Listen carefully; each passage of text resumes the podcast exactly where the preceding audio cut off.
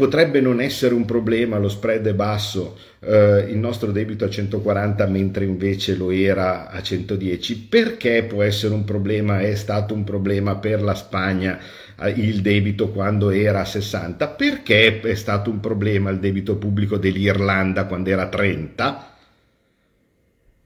Vogliamo raccontarla una volta per tutte bene la storia del debito pubblico e come funziona e perché è un problema per noi solo ed esclusivamente per il motivo per cui noi non abbiamo moneta propria? Perché altrimenti, se non raccontiamo bene questa storia, eh, purtroppo stiamo dicendo delle cose formalmente vere, ma che non aiutano a prendere delle decisioni corrette. Il nostro problema è il debito? Sì, perché? Perché non abbiamo la nostra moneta. Prendiamo un paese normale, scegliete voi, Svizzera, eh, Gran Bretagna, eh, Polonia, eh, Repubblica Ceca, Ungheria, no, Repubblica Ceca, sì, Repubblica Ceca, Ungheria, Prendiamo un paese normale, scegliete voi, diciamo la Gran Bretagna. Ha il debito pubblico la Gran Bretagna? Sì.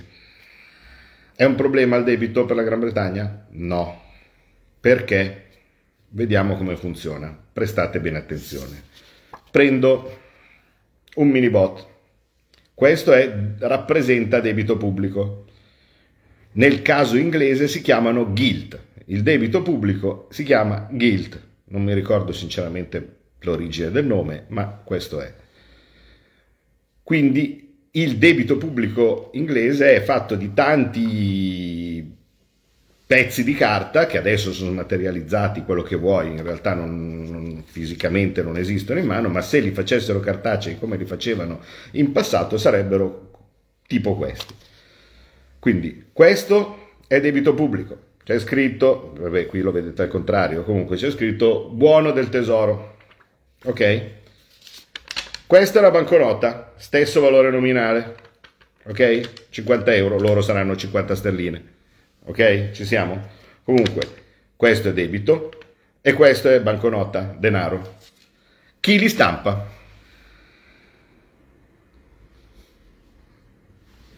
Chi stampa il debito? Chi stampa la banconota? Ci possiamo arrivare? Ebbene sì, li stampa lo Stato.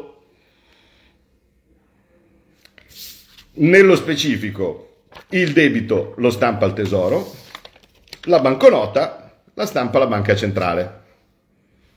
La Banca Centrale è dello Stato.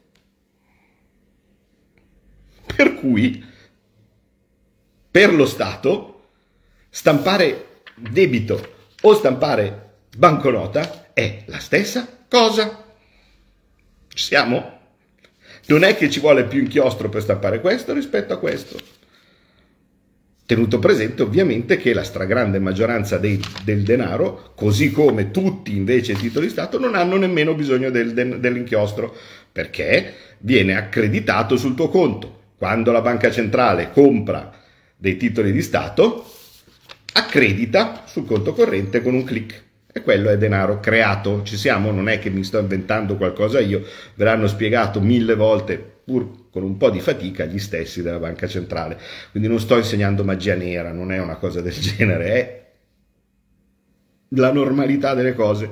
La banca centrale crea il denaro dal nulla, ci siamo? E il tesoro crea il, il, i BTP, quindi i titoli di debito, sempre parimenti dal nulla.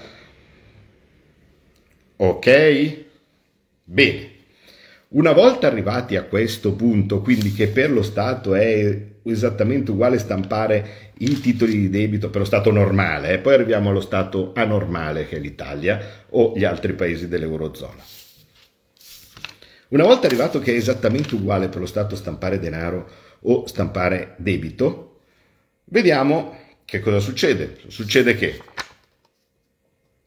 il Tesoro emette debito pubblico, quindi stampa titoli di debito, i risparmiatori lo comprano e quindi gli danno in cambio il denaro. Se non ci sono i risparmiatori, li stampa la banca centrale, prende, come, è successo col quantitative easing, con i miliardi del quantitative easing, li stampa la banca centrale e li dà sempre al tesoro. Alla fine il procedimento è sempre quello, il tesoro stampa un titolo di debito e in cambio riceve il denaro, dopodiché lo spende. Più facile così veramente sto, eh, mi, mi è impossibile. Quindi, se ci sono i risparmiatori che investono i loro risparmi nei titoli di Stato, è una bella cosa. Se non ci sono, arriva la banca centrale ed è lo stesso. Quando, perché lo fanno i risparmiatori? Beh, i risparmiatori lo fanno perché è ovvio il titolo di Stato normalmente paga degli interessi, è congegnato in modo tale da raccogliere il risparmio e paga degli interessi che sono calibrati all'inflazione. Nel mondo normale, a meno che uno non si metta a fare le speculazioni con titoli a tasso fisso, a lunga distanza, cose di questo tipo, che di solito finiscono sempre male. Ma in condizioni normali, il titolo di Stato serve a tutelare il risparmio dei cittadini perché se ci fossero soltanto le banconote, che cosa fanno i cittadini? Prendono le banconote, non c'è altro, se le mettono sotto il materasso, se le mettono in cassaforte dove cavolo vogliono, ma il risparmio che è necessario che i cittadini abbiano viene eroso dall'inflazione. Quindi se c'è l'inflazione, vale a dire se c'è un aumento dei prezzi, i titoli i, i, soldi, quindi le, le, banconote che rimangono nella, nelle disponibilità dei cittadini, perdono valore reale. Con questo ci compravo 50 pesche, se c'è dopo l'inflazione, con questo ce ne compro 40. E allora cosa succede? Succede che per raccogliere il risparmio dei cittadini e tutelare il loro potere d'acquisto e invogliarli quindi anche ad avere del risparmio perché è giusto che i cittadini abbiano risparmio in modo tale da poter avere la possibilità di far fronte agli, ai, futuri, ai, futuri, problemi. Quindi è normale che i cittadini abbiano risparmio, anzi è utile che i cittadini abbiano risparmio. Se c'è una necessità, se hanno bisogno di cambiare la macchina, se, se eh, si guasta qualcosa, devono avere da parte dei soldini in modo tale da potersi permettere di venirne fuori dal momento di difficoltà. Quindi il cittadino, la Repubblica incentiva il risparmio, la Repubblica tutela il risparmio in tutte le sue forme, è scritto anche nelle Costituzioni, quindi evidentemente è importante notare che anche nella nostra c'è scritto che è una tutela assoluta. La Repubblica tutela il risparmio in tutte le sue forme, quindi serve che i cittadini abbiano risparmio. Per cui cosa succede? Per far sì che abbiano risparmio, se non ci fosse il titolo di Stato e ci fossero solo i contanti, tutti spenderebbero subito tutto, perché dice tanto poi se io li tengo così perdono valore, quindi tanto vale che io spenda tutto. All'inizio può anche andare bene, ma poi finisce male. Allora invece cosa succede? Bisogna incentivare il risparmio. Quindi lo Stato prende, stampa dei titoli di Stato, il cittadino in cambio gli dà i soldi, lo Stato se li riprende, il cittadino que- si trova quindi il titolo di Stato in mano che a fine anno vale un po' di meno perché c'è l'inflazione, ma riceve in cambio degli interessi pari all'inflazione, quindi il cittadino non ci perde. E lo Stato non ci perde perché tanto è sempre la stessa cosa, cioè lo Stato riceve i soldi, ma dall'altra parte paga le, gli interessi al cittadino. Tutto uguale. Quando arriverà a scadenza il titolo di Stato, lo Stato ridà i soldi al cittadino, si riprende il suo titolo di Stato, in quel momento il valore del titolo di Stato è un pochettino abbassato, no? quindi l'ha pagato di meno perché c'è stata l'inflazione, ma lui ci ha dato in cambio eh, il tasso di interesse e quindi tutte e due sono in pareggio. Funziona così. La funzione del benedetto titolo di Stato ed è il motivo per cui invece di stampare soldi e basta, gli stati hanno deciso di utilizzare il sistema del titolo di Stato è principalmente, a mia conoscenza, eh, dato dall'incentivo al risparmio, perché altrimenti non funzionerebbe. Mi state seguendo? Quindi quanto sia il quantitativo di, di, di debito è quanto è il risparmio del cittadino in uno Stato normale.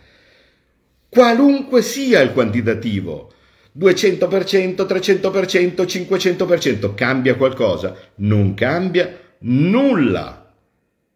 Ris- tasso di inflazione dell'1%, questo 500% del debito su PIL cala di valore dell'1% e dall'altra parte lo Stato riconosce un 1% di interessi. È di più? È di meno? No! Nessuno ci perde, nessuno ci guadagna, qualunque sia il quantitativo del debito. Ok? Motivo per cui il Giappone ha 250%, ma se ne frega del 250% di debito, potrebbe avere il 300, potrebbe avere il 400, non cambia nulla. Ma potrebbe mai lo Stato andare in crisi perché quando scade il titolo di Stato il cittadino, quindi che vuole avere indietro a scadenza del titolo di Stato i suoi soldi, potrebbe non averne abbastanza per restituirli? No, perché li stampa lui. Quindi arriva a scadenza il titolo di Stato, lo Stato ne emette altri, se in quel momento i cittadini non gli dovessero o non volessero dargli altri risparmi in modo tale da rimborsare i titoli di Stato precedenti, interviene la banca centrale e stampa i soldi necessari per la restituzione del del, del credito del cittadino nei confronti dello Stato. Può rimanere senza soldi? No, li stampa lui. Non c'è nessun, nessuna possibilità di default in natura, di, di un debito nella stessa valuta. Può essere, sì, c'è stato il caso della Russia, dell'Ecuador. Sono scelte. Cioè a un certo punto lo Stato sceglie per motivi suoi di non rimborsare il debito neanche se in valuta perché vuol far meno inflazione, per, perché gli stanno antipatici quelli che hanno, che hanno in quel momento il titolo di Stato. Può succedere, sì, in teoria può succedere, ma è una scelta, non è certo una forzatura. Uno Stato non potrà mai non, se, se vuole farlo, non potrà mai non onorare un debito espresso nella propria valuta, perché stampa lui i soldi da, da restituire. Ci siamo? Ok? Una volta che è chiaro questo, capiamo che il titolo per un paese normale il debito non è un problema, anzi è indice del risparmio privato. Non crea problemi né se è grosso, né se è piccolo, né se è basso, né se è alto, non crea problemi. Ok?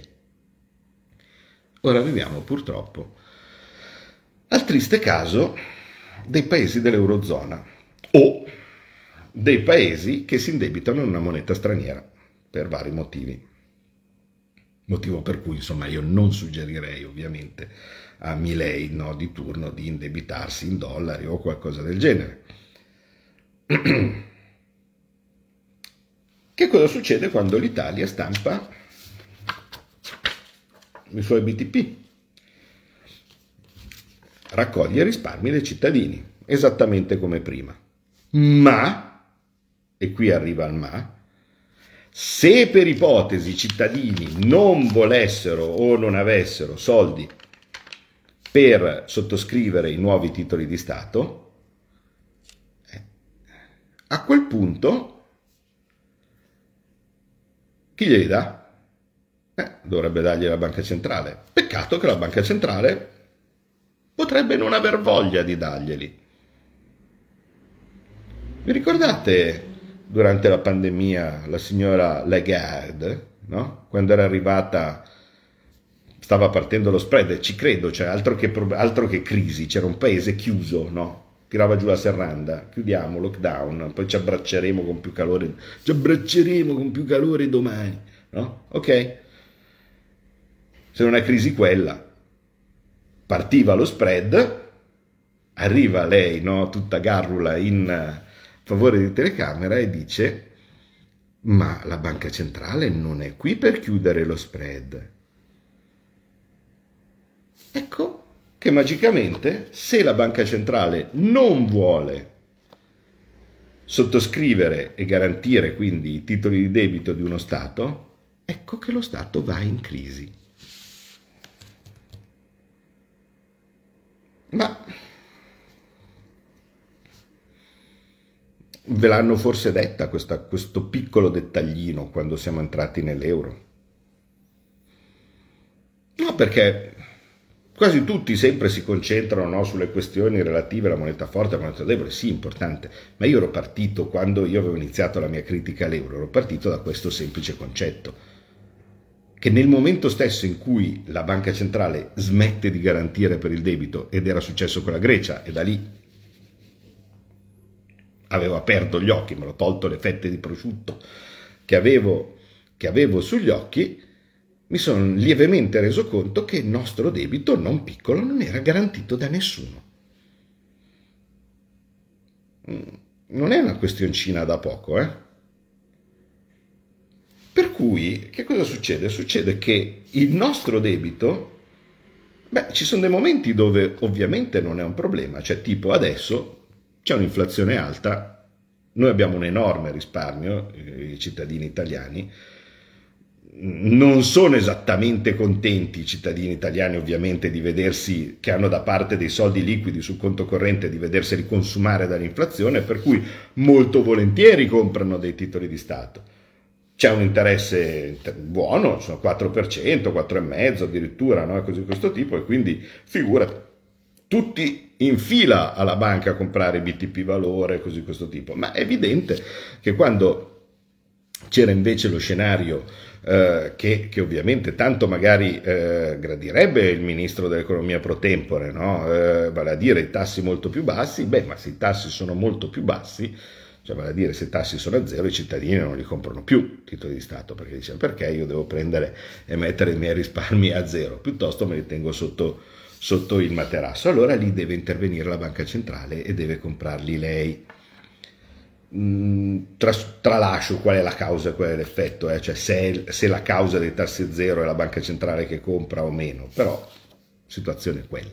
Cioè, al momento noi non abbiamo nessun problema. Cioè, noi, tutti i BTP che noi emettiamo ci sarà sicuramente sufficienti risparmiatori per, per, poterli, per poterli comprare. E quindi con grande diciamo dis, disdoro eh, di chi invece ci voleva in ginocchio, ecco, perché c'è un sacco di gente che dice ah, adesso noi li vedremo in ginocchio, li vedremo piangere davanti a noi, no? Perché comincerà a salire lo spread, c'è il governo dei sovranisti, no? E così via, cose già viste, no? Eh, um, peccato, non, non, era il momento giusto, i cittadini, i, i, nostri risparmiatori compravano tutto quello che c'era da comprare, comprano tutto quello che c'era da comprare e quindi tanti saluti a chi sperava di vederci in ginocchio. Però il meccanismo è quello, cioè vale a dire, se per un caso, quando arriva a scadenza il titolo di Stato, il cittadino non vuole, perché pensa che gli interessi non siano interessanti, diciamo così, non vuole sottoscriverli, e dove li trova lo Stato i soldi? Dove?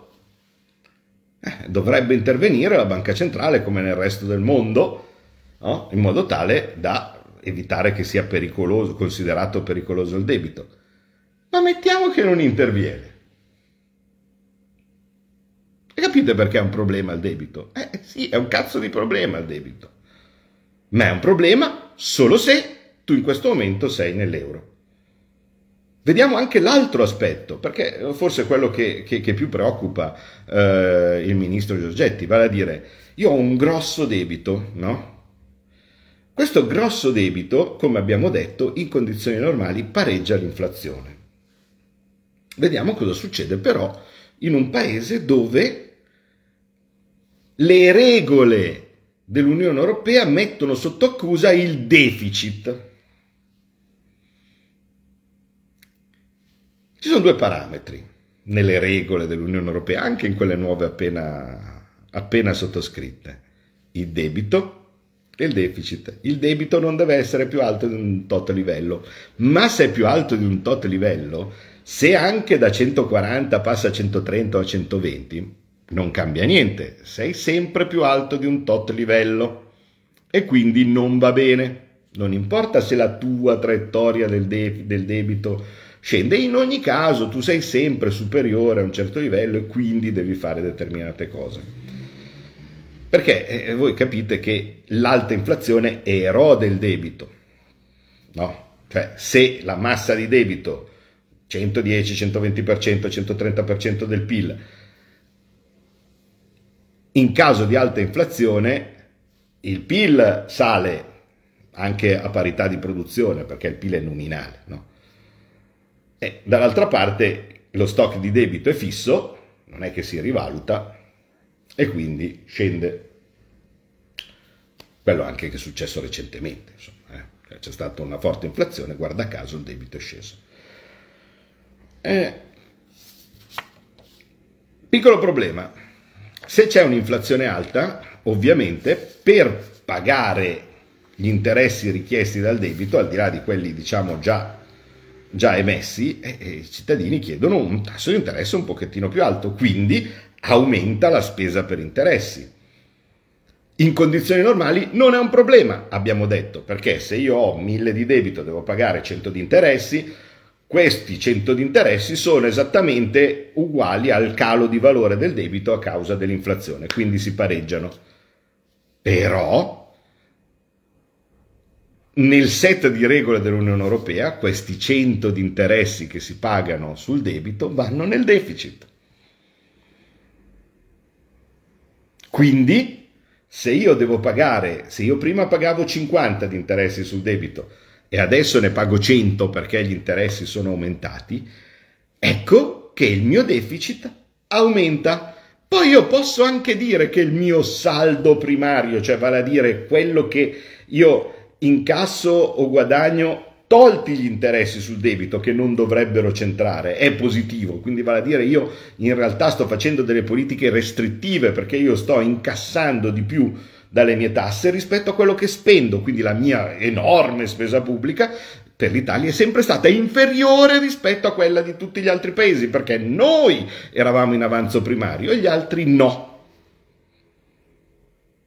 Quindi il nostro avanzo primario, se viene mangiato, se, se, semplicemente non viene considerato dalle regole, perché si guarda il deficit nudo e crudo, eh, allora ecco che in questo caso il debito anche qui diventa un cazzo di problema. Perché? Perché se il debito è molto alto si devono pagare tanti interessi, il rapporto debito-PIL non cambia, quindi ti, ti, deve far ricordare che non sarebbe un problema per un paese normale, ma per un paese dove le regole dicono che il deficit deve rimanere così, tu paghi gli interessi sul debito e se vuoi tenere il deficit fisso devi tagliare il resto.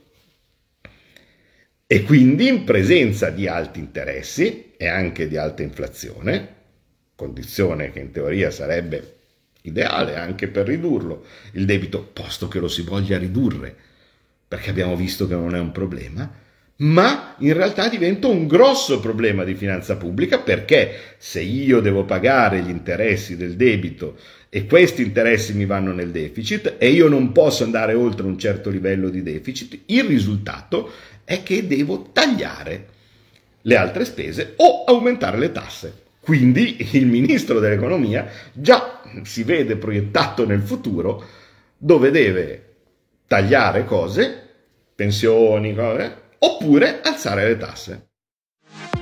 La tua radio è ascoltabile anche con la televisione in digitale. Sul telecomando della televisione digitale o del tuo ricevitore digitale puoi scegliere se vedere la TV o ascoltare la radio risintonizza i canali radio e troverai anche Radio Libertà, canale 252.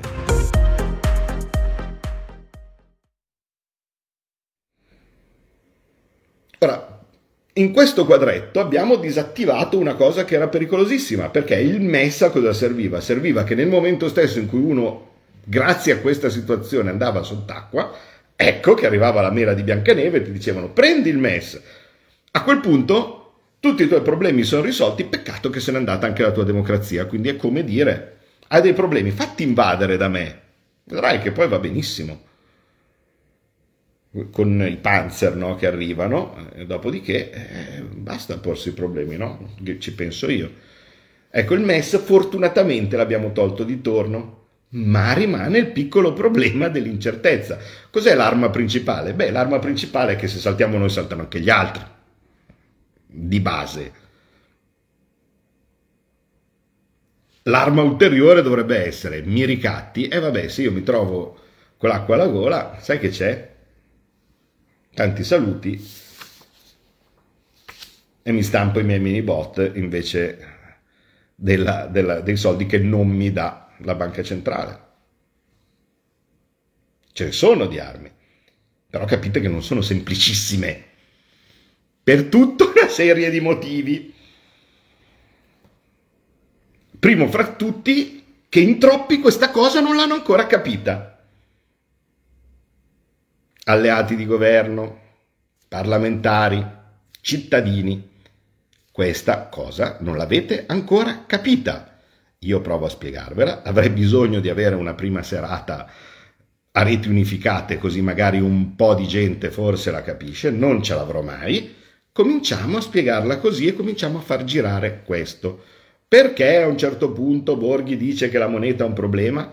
Per questo, perché noi in questo momento abbiamo il debito pubblico che diventa un problema ma non dovrebbe esserlo ed è una cosa che ci mette in pericolo la nostra spesa per eh, i servizi, per la sanità, per tutto, perché ovviamente gli interessi sul debito pesano su quello che possiamo o non possiamo spendere nel momento stesso in cui le regole dicono che il tuo deficit conta, non il tuo saldo primario, ma il tuo deficit conta e dall'altra parte addirittura andiamo in ulteriore rischio perché se per un qualsiasi motivo, e l'abbiamo già visto con la prima crisi dello spread, no?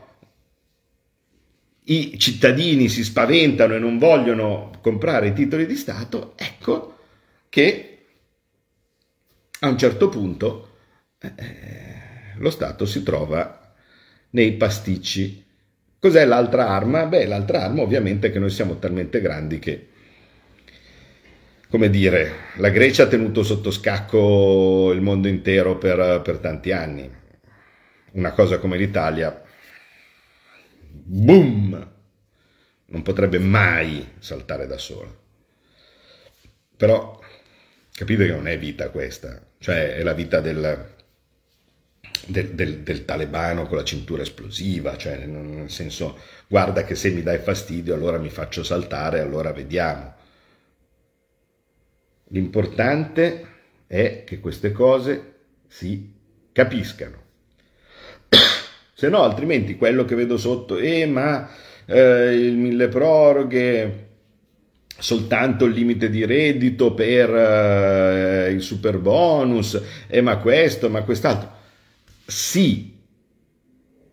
Perché? Perché tu non hai in questo momento i limiti normali di spesa. I tuoi limiti normali di spesa dovrebbero essere il saldo commerciale e l'inflazione, ve l'ho spiegato cento volte, perché uno dice, beh, ma allora stampiamo quanto vogliamo e poi le carrettate di soldi per comprare il caffè, il Venezuela, il Zimbabwe e altre scemenze di quel tipo lì. No, noi siamo l'Italia, non siamo il Venezuela, non siamo lo Zimbabwe i nostri limiti per poter stampare soldi sono l'inflazione e sono il saldo commerciale. Finché noi esportiamo di più di quello che importiamo, significa che noi possiamo tranquillamente stampare più soldi perché significa che in ogni caso sono più i soldi che entrano, cioè la moneta estera che entra nella nostra economia, rispetto a quella che esce.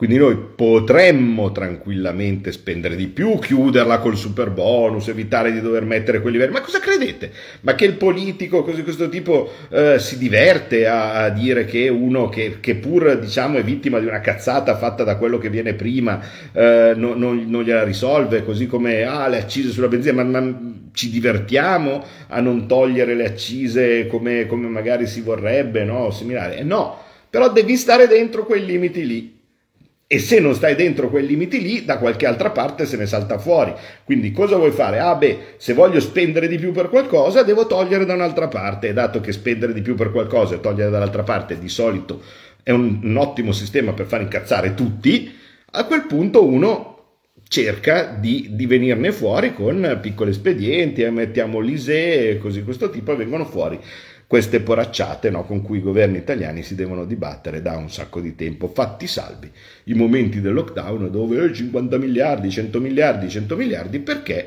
guarda caso anche se uno Stato era chiuso e se si spendevano 50-100 miliardi in ristori, ristori 2, aiuti 1, aiuti 2, così di questo tipo, i tassi di interesse erano sotto zero, perché? Perché la banca centrale comprava tutti i titoli esattamente, e non è un regalo dell'Europa come tanti, tante cretinate vengono fare, è stato l'unico momento dove l'Europa faceva quello che gli altri fanno come normalità. Quindi quando uno dice oh, abbiamo ricevuto i miliardi dall'Europa con la banca centrale, dice una cretinata è stato il momento in cui la banca centrale ha fatto il suo dovere. E quando la banca centrale non interviene a difesa del debito del, del, degli stati che controlla, che non fa il suo dovere.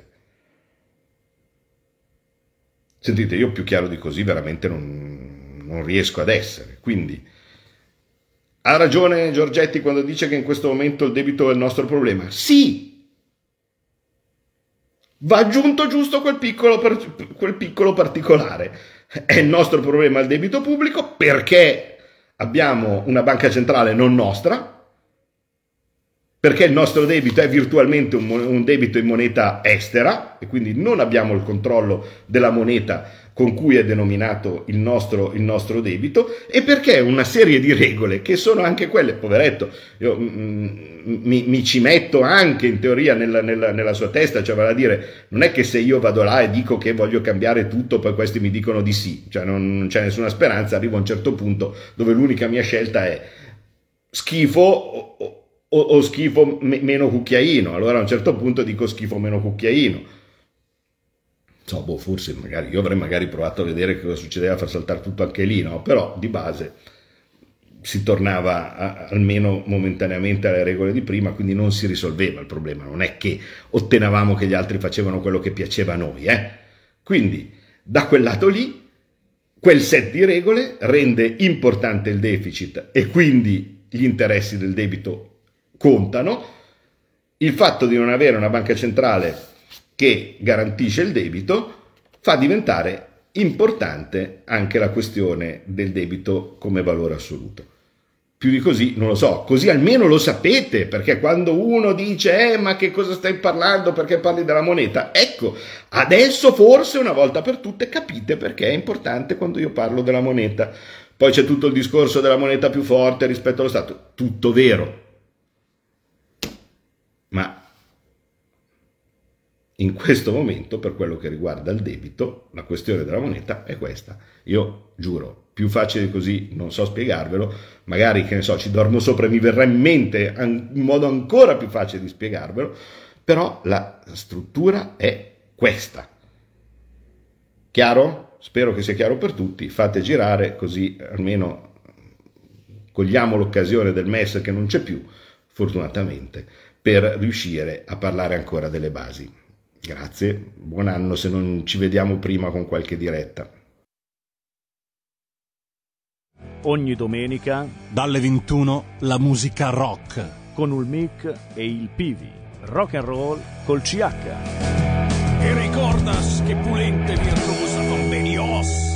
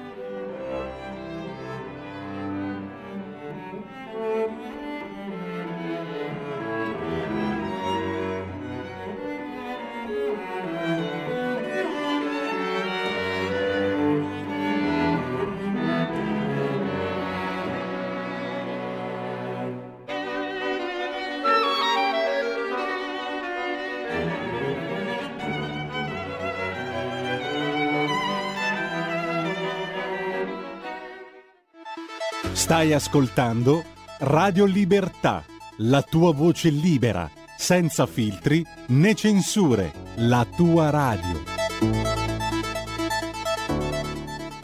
E allora eccoci qua, intanto io devo fare assolutamente urgentemente una cosa, devo ruotare la telecamera, eccoci qua, magari mettiamo anche il flash, così eh, riusciamo a vedere anche meglio. Vogliamo iniziare inquadrando qua, per favore?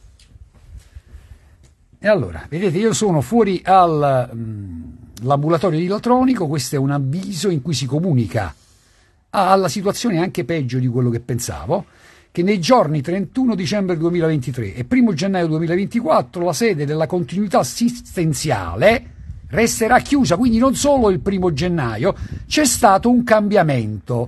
Però io non ho capito, in questo paese, eh, non solo qui, eh, delle cose importanti poi dobbiamo dobbiamo apprendere così per caso. Magari riceviamo inviti su WhatsApp eh, di cose, sì, importanti, che insomma potremmo anche farne a meno, questa invece è una cosa importante e su WhatsApp non mi sembra che l'abbiamo ricevuta.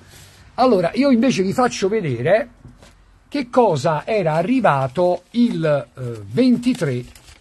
Sono a Latronico, sono in provincia di Potenza, un paese di montagna, Basilicata, eh, le strade sono quelle che sono, siamo a 900 metri d'altezza, il pronto soccorso attrezzato più vicino si trova al Lago Negro, anche il 118 in certe situazioni ha difficoltà a rispettare i tempi, ma nemmeno per colpa loro, perché la situazione è quella che è, a rispettare i tempi di intervento che dovrebbero essere di tot minuti.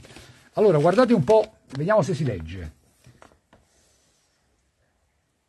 Allora, il 22-23 dicembre, credo sia giunta al sindaco di Latronico questa comunicazione. Eh, il 24 e 31 dicembre 2023 e il 1 gennaio 2024 la continuità assistenziale all'Atronico non sarà garantita.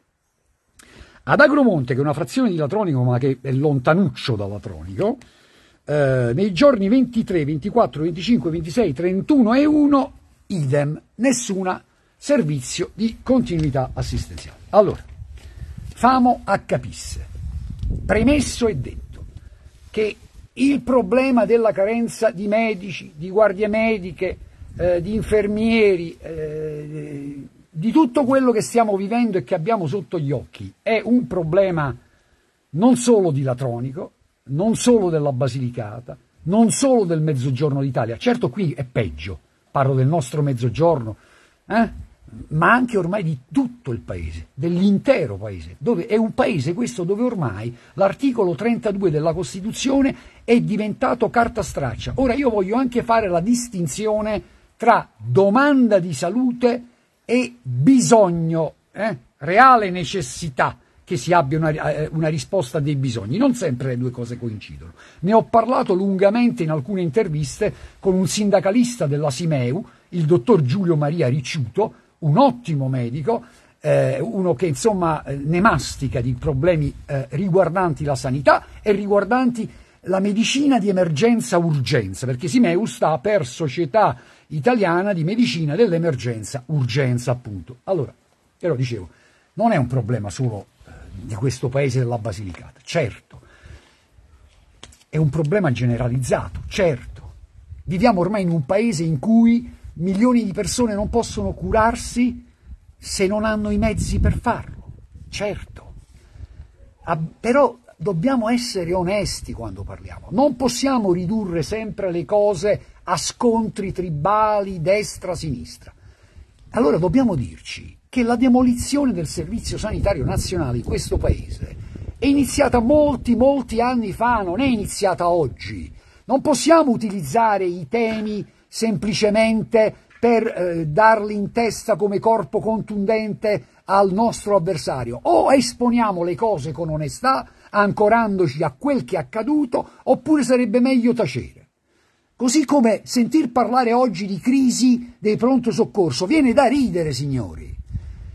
La crisi dei pronto soccorso è datata ai voglia anni addietro. Nel 2019 la Nao Assomed che cosa denunciava? nel febbraio del 2019, l'ho raccontato un sacco di volte, che gli ospedali italiani, non c'era il Covid, gli ospedali italiani andavano in tilt per una banale influenza, perché viviamo in un paese dove non abbiamo rispettato, per esempio, e questo non lo dice nessuno perché non vi conviene, queste ed altre cose, dove non abbiamo rispettato quello che prevedeva un, decre- un decreto ministeriale del 2015 che stabiliva un certo numero di posti letto ogni 100.000 abitanti.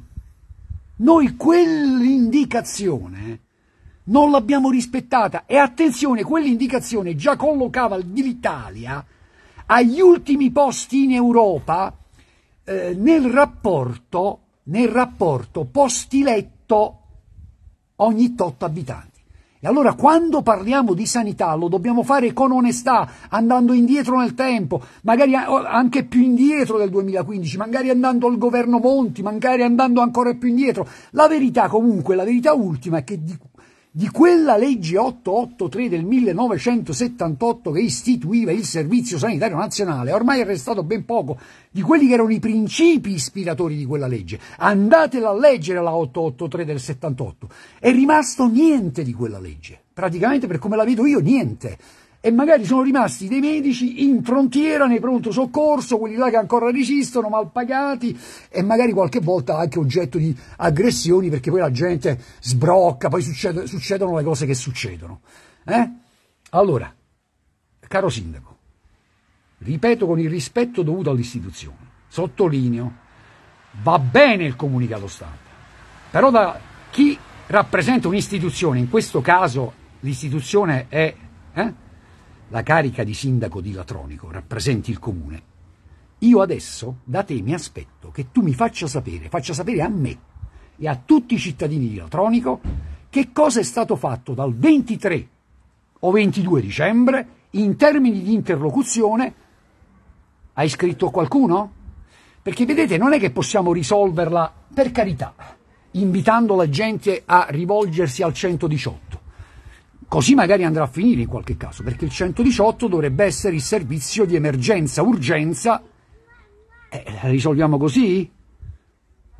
Certo, magari a volte si chiama il 118 anche perché si ha un dubbio, magari un'indigestione e sembra un infarto perché i sintomi coincidono, però non è che la possiamo così risolvere in questo modo. E non è che la possiamo risolvere, visto che non c'è la guardia medica e servizio di continuità assistenziale, scaricando tutto sul pronto soccorso, dove magari se, se c'è, ci sarà un medico, non magari non c'è manco quello, non lo so. E non possiamo risolverla dando in ritardo l'indicazione di quello che è il più vicino ambulatorio di continuità assistenziale. E non possiamo risolverla così perché poi in questi paesi qui e in questi paesi non solo della Basilicata, ma del mezzogiorno d'Italia, delle terre dell'osso, del sud Italia, del mezzogiorno d'Italia, del nord dell'Italia, nelle terre dell'osso di Maglio Rossi Doria, ci sono tantissimi anziani che magari non hanno manco la macchina, qualcuno che li accompagna, che fanno? Vanno a episcopia, oppure devono chiamare, se è ammesso che lo sappiano e ne siano venuti al corrente. Ecco, perché anche sul fronte della conoscenza io direi che non ci siamo di quello che stava succedendo in queste ore, come non c'eravamo nel 24 dicembre e precedenti. Non va bene. Queste cose non vanno gestite così. Qui non si tratta di fare che facciamo qualcosa. Qui si tratta di fare. E io ci sto. A tutti i livelli. A livello locale, a livello regionale, a livello nazionale. Ad agire, ad entrare in azione per fare delle cose. Però facciamo delle cose ma possiamo fare delle cose, magari sensate, e con sguardo lungo se analizziamo quello che è accaduto e comprendiamo quali sono le necessità. E quello che è accaduto non è accaduto ieri e non ha un solo colore.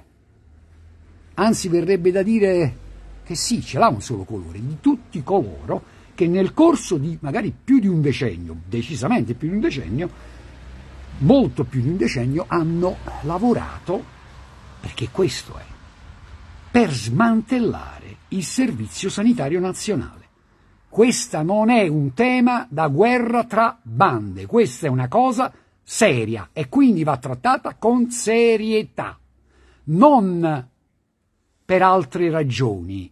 E lasciatevelo dire da chi di questioni attinenti la sanità se ne è sempre occupato. Io sono stato denunciato, pensate un po', nel 2004 per diffamazione perché difendevo i diritti di un ammalato di SLA.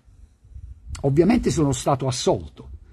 In sede di udienza preliminare, non siamo nemmeno andati a processo, assolto due volte in sede di udienza preliminare, perché eh, il GIP, il pubblico ministero, ebbe a dire eh, Bolognetti ha ragione, sta raccontando i fatti. La verità, nient'altro che la verità. Ecco, noi raccontiamo i fatti. Io racconto i fatti, certo esprimo anche opinioni, però mi tengo ben ancorato ai fatti. Nel 2019 gli ospedali italiani andavano in tilt per una banale influenza. Accadeva anche negli anni precedenti, siatene certi. Nel 2015 si emanava un DM, adesso non ricordo il numero, ma ne parleremo tra poco da, dal mio soggiorno per la puntata serale e del primo dell'anno di Buonanotte Compagni, e quel DM stabiliva un certo numero di posti letto ogni 100.000 abitanti, era il 2015, ma non è stato rispettato. Vedete, quando io dico che l'Italia è uno Stato criminale, sul piano tecnico giuridico, intendo questo, perché è uno Stato che non rispetta la sua propria legalità, quindi la Costituzione, le leggi che emana. Che paese è un paese così? Quel che è certo è che gli ultimi ce li siamo dimenticati. Gli ultimi, quelli che non hanno i mezzi. Così come abbiamo dimenticato le parole giustizia sociale. E sì, si parla di diritti civili, ma i, i diritti sociali non sono diritti civili, no. Eh, quelli là dei diritti... C'è un, c'è un... guardate, magari anche un po' stupidotto, magari contiene anche altro retroterra, però è un video molto divertente di un duo, credo romano adesso, se non sbaglio, che circola su Facebook, comandato a qualcuno, in cui c'è una chiacchierata un tizio, tra, un tra un datore di lavoro e un tizio che vuole essere assunto. Nel momento in cui prevalgono dittature ideologiche, perché questo è, nel momento in cui siamo soffocati da una cappa di politicamente corretto e di conformismo, chissà perché, dimentichiamo cose importanti e che sono stati il cuore dell'agire politico di forze socialiste che difendevano i diritti dell'uomo, i diritti umani, che spingevano per conquistare i diritti che non c'erano.